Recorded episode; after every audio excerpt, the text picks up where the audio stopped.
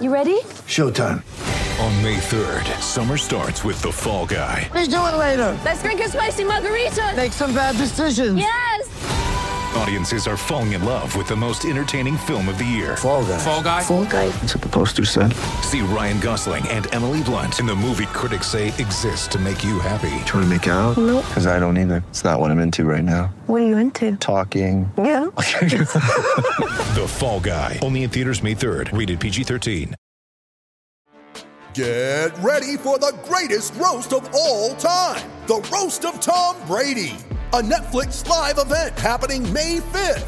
Hosted by Kevin Hart, the seven time world champion gets his cleats held to the fire by famous friends and frenemies on an unforgettable night where everything is fair game. Tune in on May 5th at 5 p.m. Pacific time for the Roast of Tom Brady, live only on Netflix. Mother's Day is around the corner. Find the perfect gift for the mom in your life with a stunning piece of jewelry from Blue Nile. From timeless pearls to dazzling gemstones, Blue Nile has something she'll adore. Need it fast? Most items can ship overnight. Plus, enjoy guaranteed free shipping and returns. Don't miss our special Mother's Day deals. Save big on the season's most beautiful trends. For a limited time, get up to 50% off by going to BlueNile.com. That's BlueNile.com. When you need mealtime inspiration, it's worth shopping Kroger, where you'll find over 30,000 mouth-watering choices that excite your inner foodie. And no matter what tasty choice you make, you'll enjoy our everyday low prices, plus extra ways to save, like digital coupons worth over $600 each week. You can also save up to $1 off per gallon at the pump with fuel points. More savings and more inspiring flavors make shopping Kroger worth it every time. Kroger, fresh for everyone. Fuel restrictions apply.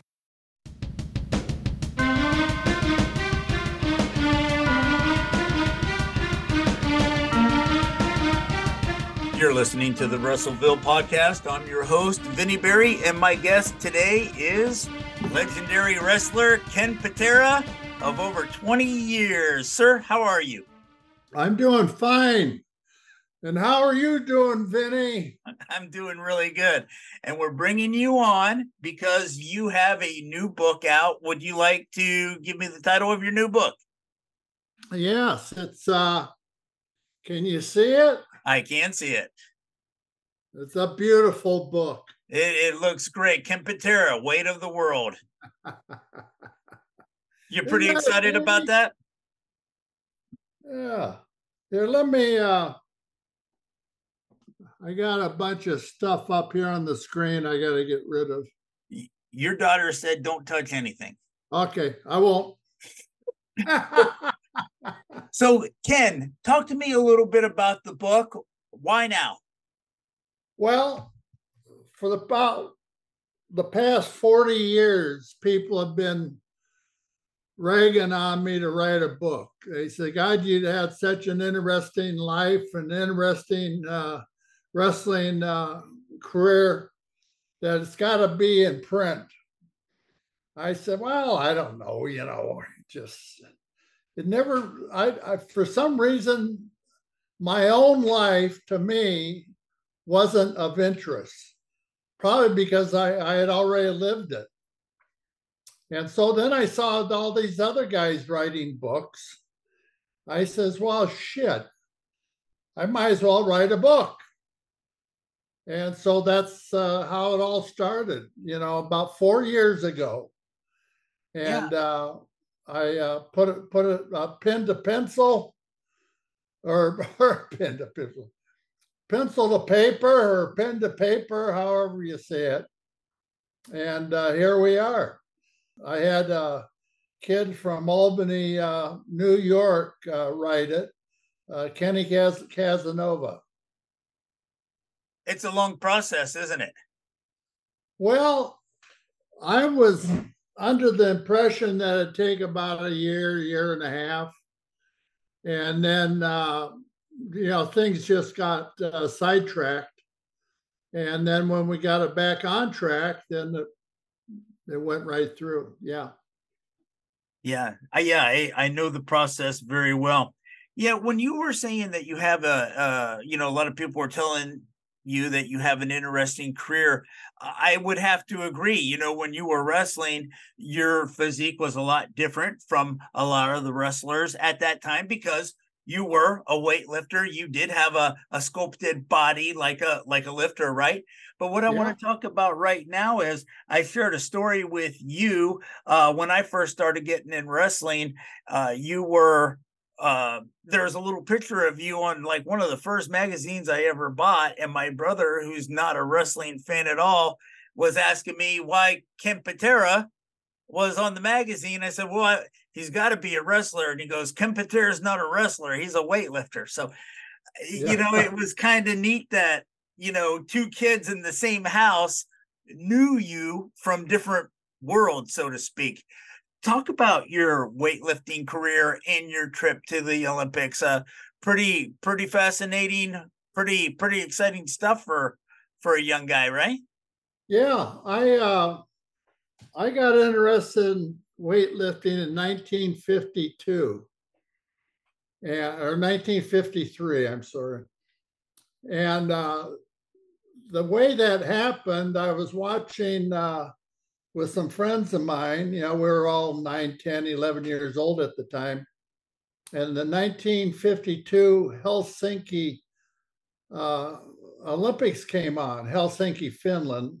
And uh, um, the you know they they showed the track and field, the gymnasts, the swimming, the running. They the only one, the only event that I was interested in was weightlifting and uh, I, I, it just caught my imagination. How could somebody go out there on the weightlifting platform, pick up such heavy weights?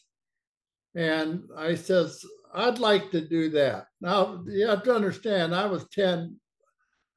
Yeah, I was 10 years old. So one thing led to another, and I I asked my parents if they could get me a, a weightlifting set.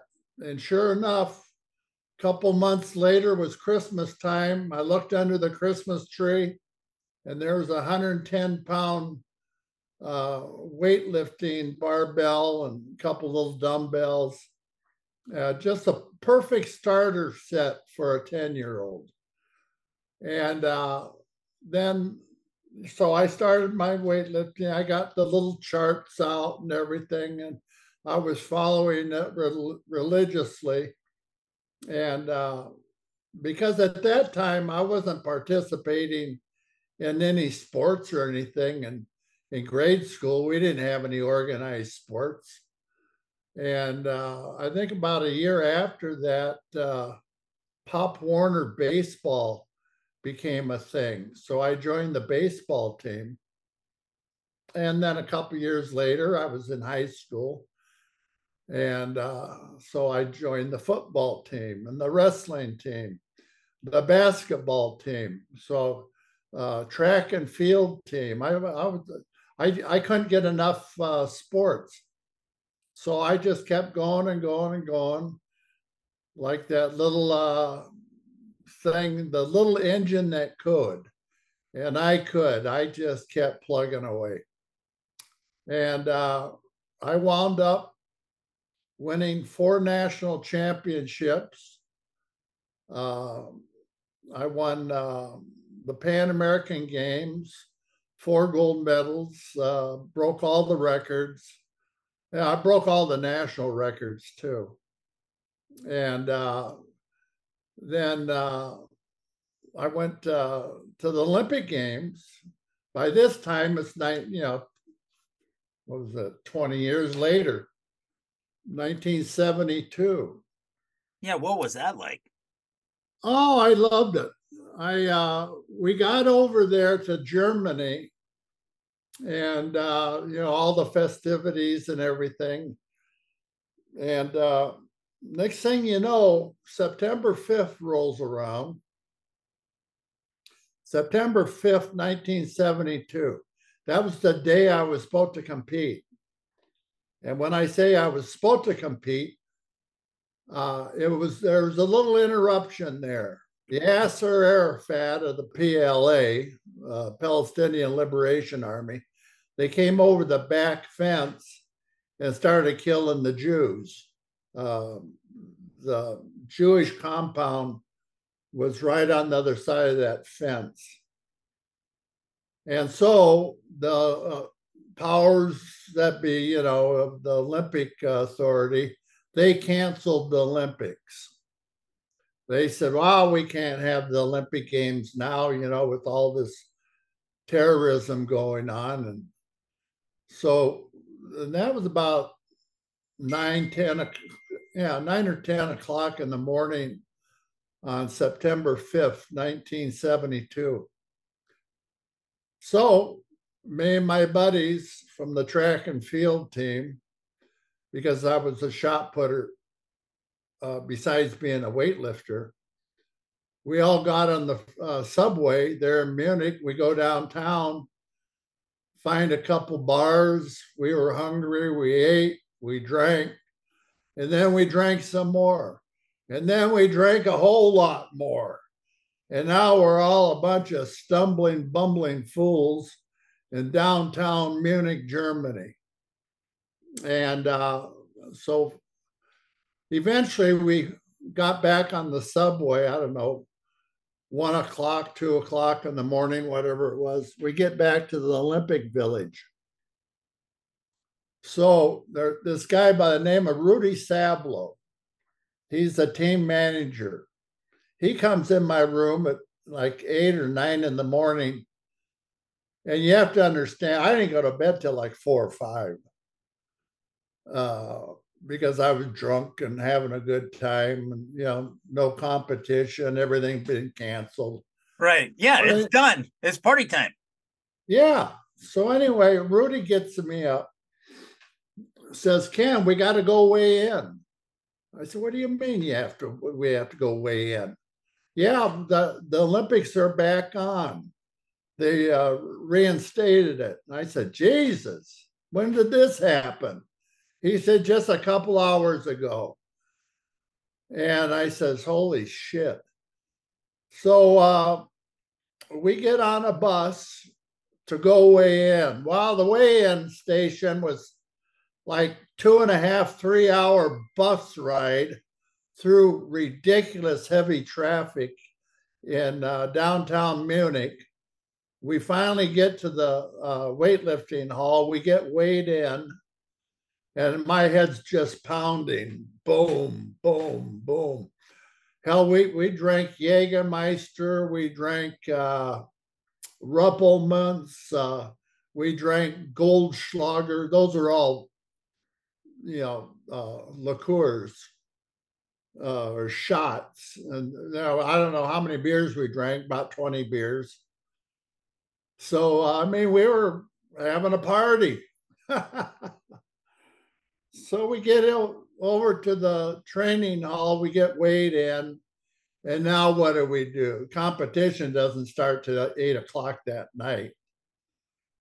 So we we just hung out the the training hall, uh, nothing to do, and uh, no place to take a nap, no place to do shit. And uh, so anyway, um, we start, you know, getting our bearings about us. They say, okay, competition starts at eight o'clock. At six o'clock now, we got to get warmed up. Oh, warmed up? You know, we're all exhausted. You know, on the American team because we've been out partying. So, anyway, we start the competition. Um, and I had a uh, I had hurt my left knee two years prior to that. And being a good old amateur athlete in the United States of America, we had no medical coverage, uh, nothing. So I, I didn't get my knee uh, operated on until about nine, ten months prior to the Olympics because I couldn't walk anymore on it. And so I flew down to Oklahoma City, had the operation, flew back. And uh, so now I've, I've got this nine ten month rebuilding process and healing, you know, trying to get the knee uh, back in uh, condition. So I get to the Olympics and we're warming up. I twist the damn knee. Boom, thing blows up like a football. I can't hit a bottom position uh, during my lifting, and I wind up bombing out. Bombing out means that you missed uh, uh, your lifts.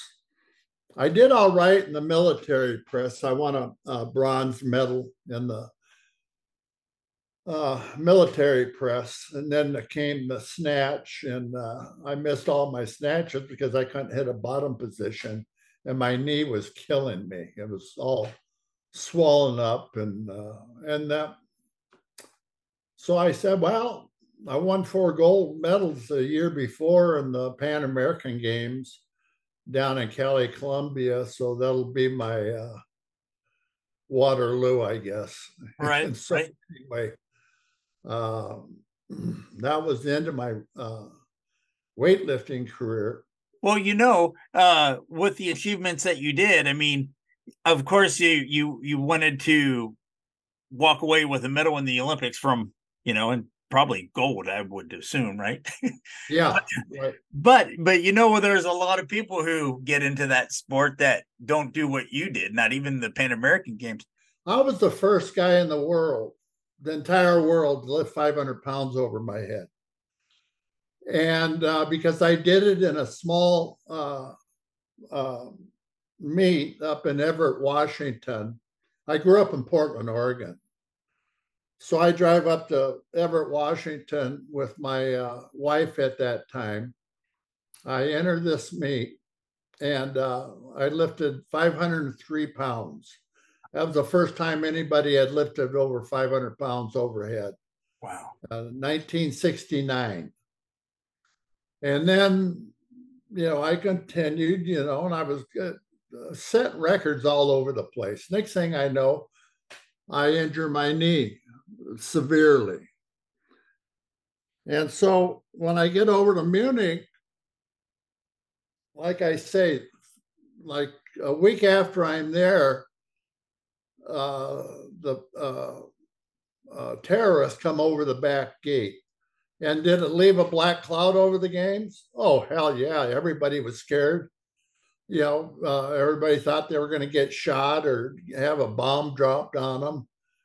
And uh, the whole place was in chaos. Now, you know, yeah, five, 6,000 athletes running around in a village uh, is what it was. It was a brand new condo uh, uh, compound. There was, you know, thousands of these brand new condos right there in uh, uh, Munich, Germany. So, you know, we're running, and there's police lines all over the place. You can't go here, you can't go there. You have to stay, you know, within the, the parameters of what the police wanted you to do. And so it was, uh, it went from a free uh, and happy place to a locked down, miserable, you know, shithole, you know. Oh, I bet. Yeah. Yeah. No, no, nobody wanted to be there anymore. Right. Right. And hell, we still had a week left in the Olympic Games. Right. Uh, yeah. You're halfway so, through. Yeah. yeah, absolutely. Absolutely. Yeah, I was uh too young to you know, I was born in 69, so I probably wasn't even 3 yet, right? So Yeah, right. Yeah. so, you know, um very very young, didn't didn't know anything about that until years years later when when I read it. And I was uh you know, reading about that was uh to me you know, um, probably 20 years, 15, 20 years after it happened, um, was was pretty much a shock to me that something like that would happen, right? But fast forward, I mean, that can, I mean, I hate to say it, but stuff like that happens several times a week, if not once a day now, right? Yeah. Yeah. It's entirely different world now. Yeah. It's crazy. Yeah. It's uh, especially in our big cities like you know, pick a city. You know, there's some kind of a mass shooting every every week, if not every day. You know, And- like the Fourth of July weekend that just ended. Yeah, Well, I don't know. We had a to- mass shooting every day somewhere. right, and it doesn't even have to be a big city anymore. Yeah, yeah. So anyway, uh, well, when I got back from uh, Germany after competing over there, I started my wrestling career with uh, uh, Verne Gagne. At that time, he was uh, AWA heavyweight champion out of Minneapolis, Minnesota. And uh, Ric Flair and I had a uh, an apartment together and we were lifting weights and everything. And I had gotten Ric okayed to uh, go into the training camp with me and Greg Gagne, Jimmy Brunzell, a kid by the name of Bob Bruggers. And last but not least, the Iron Sheik, Khosrow Vaziri, right out of uh, Iran. Yeah, what a what a crop of guys, right? Yeah, we had, without a doubt, the best training camp in the history of professional wrestling. Yeah, yeah, because were all we were all uh, amateur athletes that had accomplished something uh, of notoriety. So we weren't just a bunch of bumpkins uh, bumping around. Uh, and so, uh, yeah, and you know the training camp after that uh, produced guys like Ricky Steamboat, Sergeant Slaughter, um, another kid that uh, didn't last too long, uh, Chris Taylor.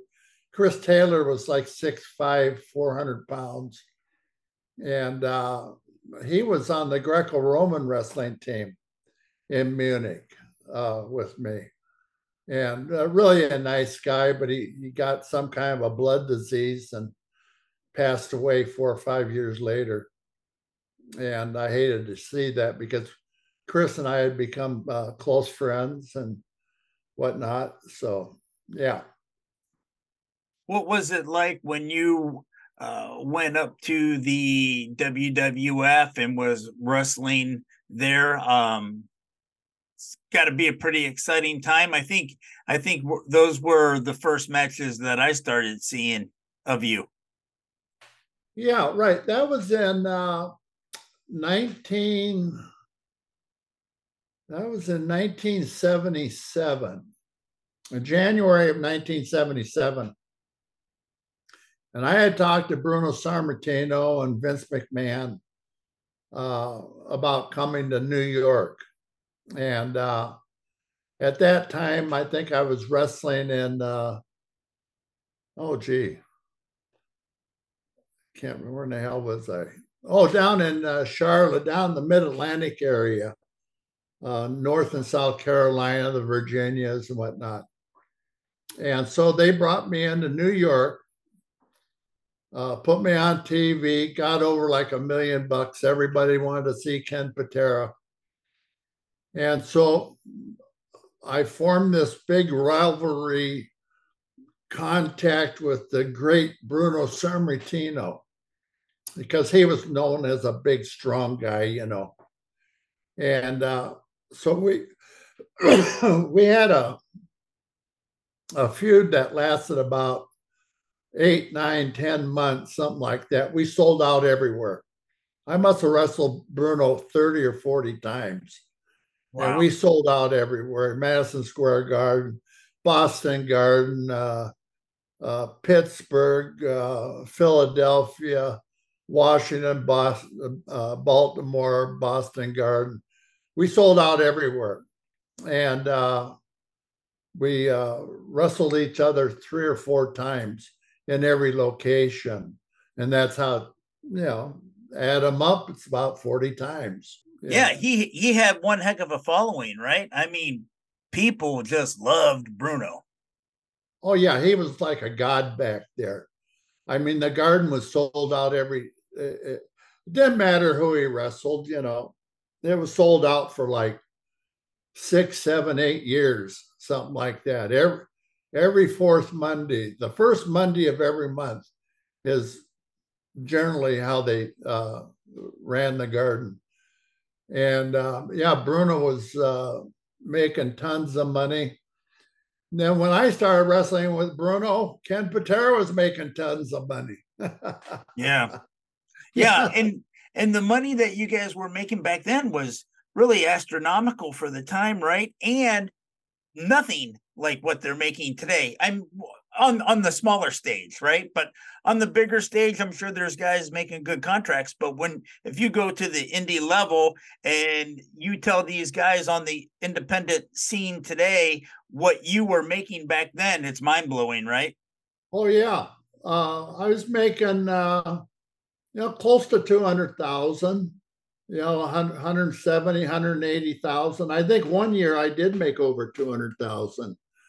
But you have to understand, we didn't have pay per view uh, back in those days. We didn't have all the uh, money coming in from uh, merchandising, you know, like t shirts and dolls and stuff like that, uh, and personal appearances and whatnot.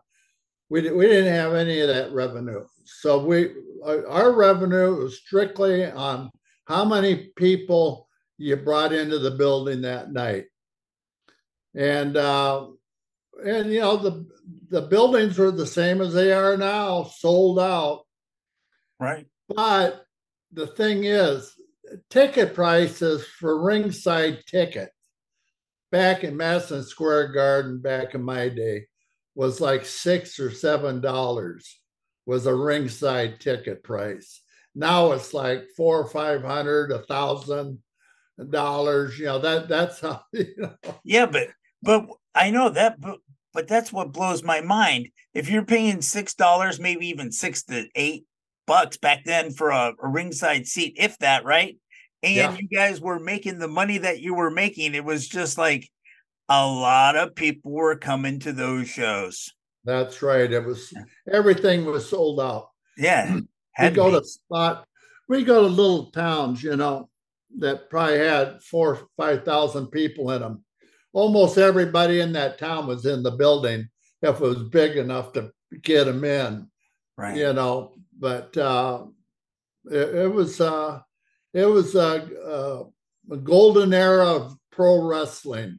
Right. I'd like to say back in the '70s and early '80s, uh, and uh, the I, I was there.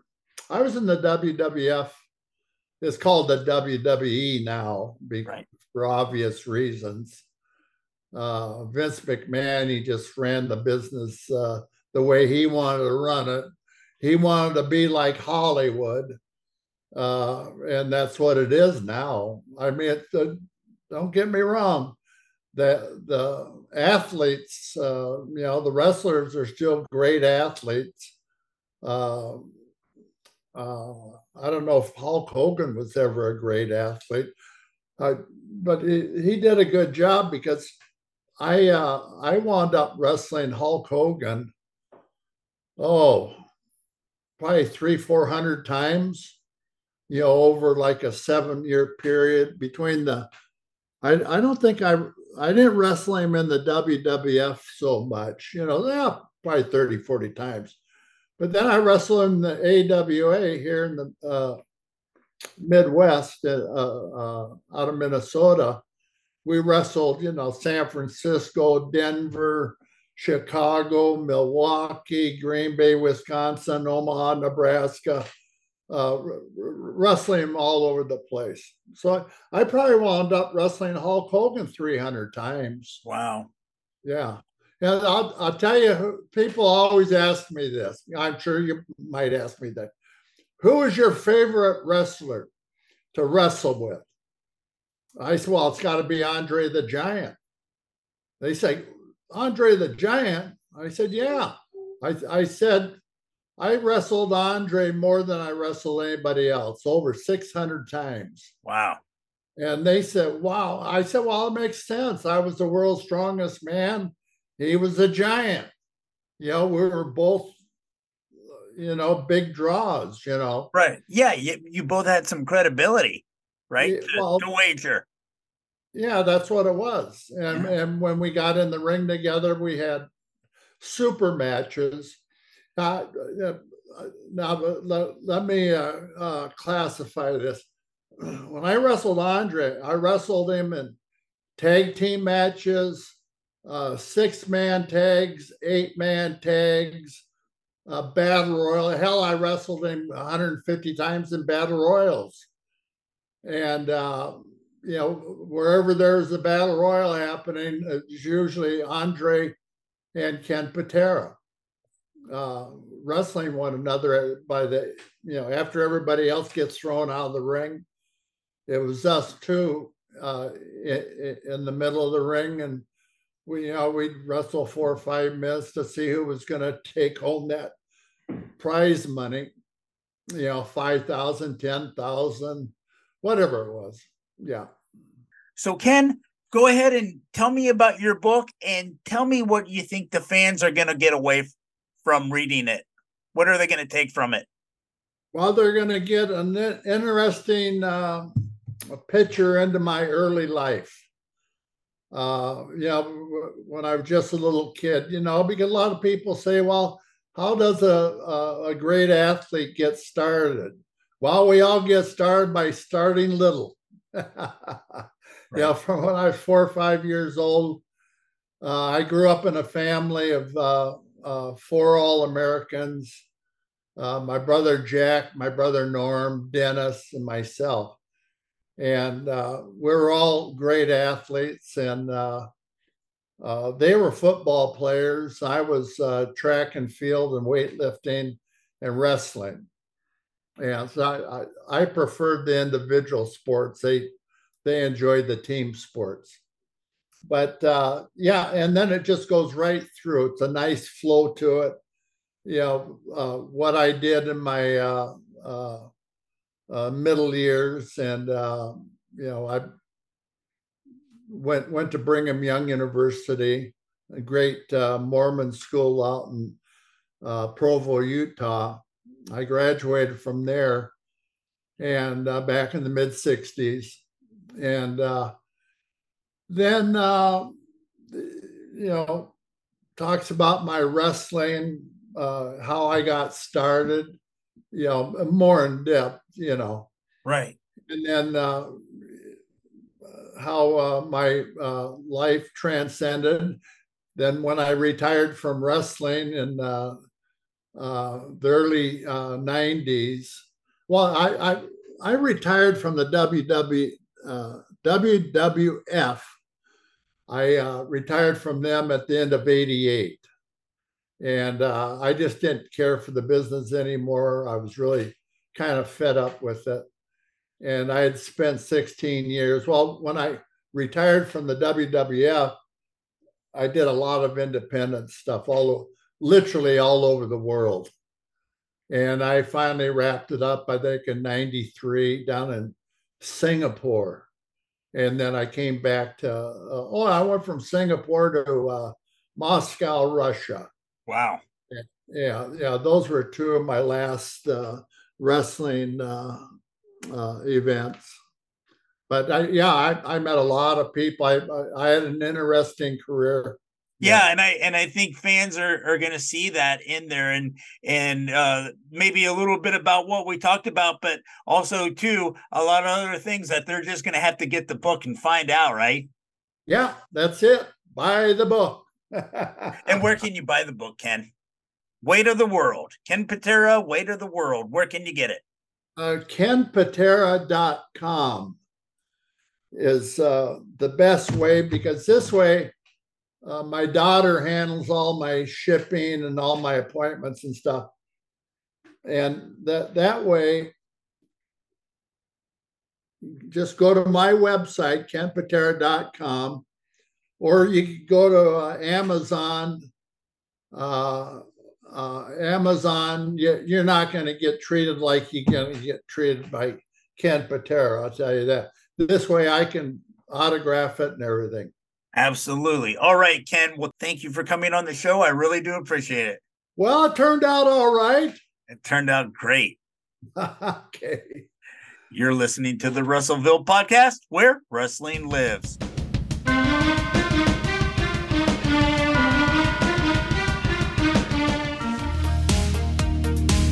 Read about the Northern Wrestling Federation in the book presented by Russellville.com, The Pro Wrestling Vault, Volume 2.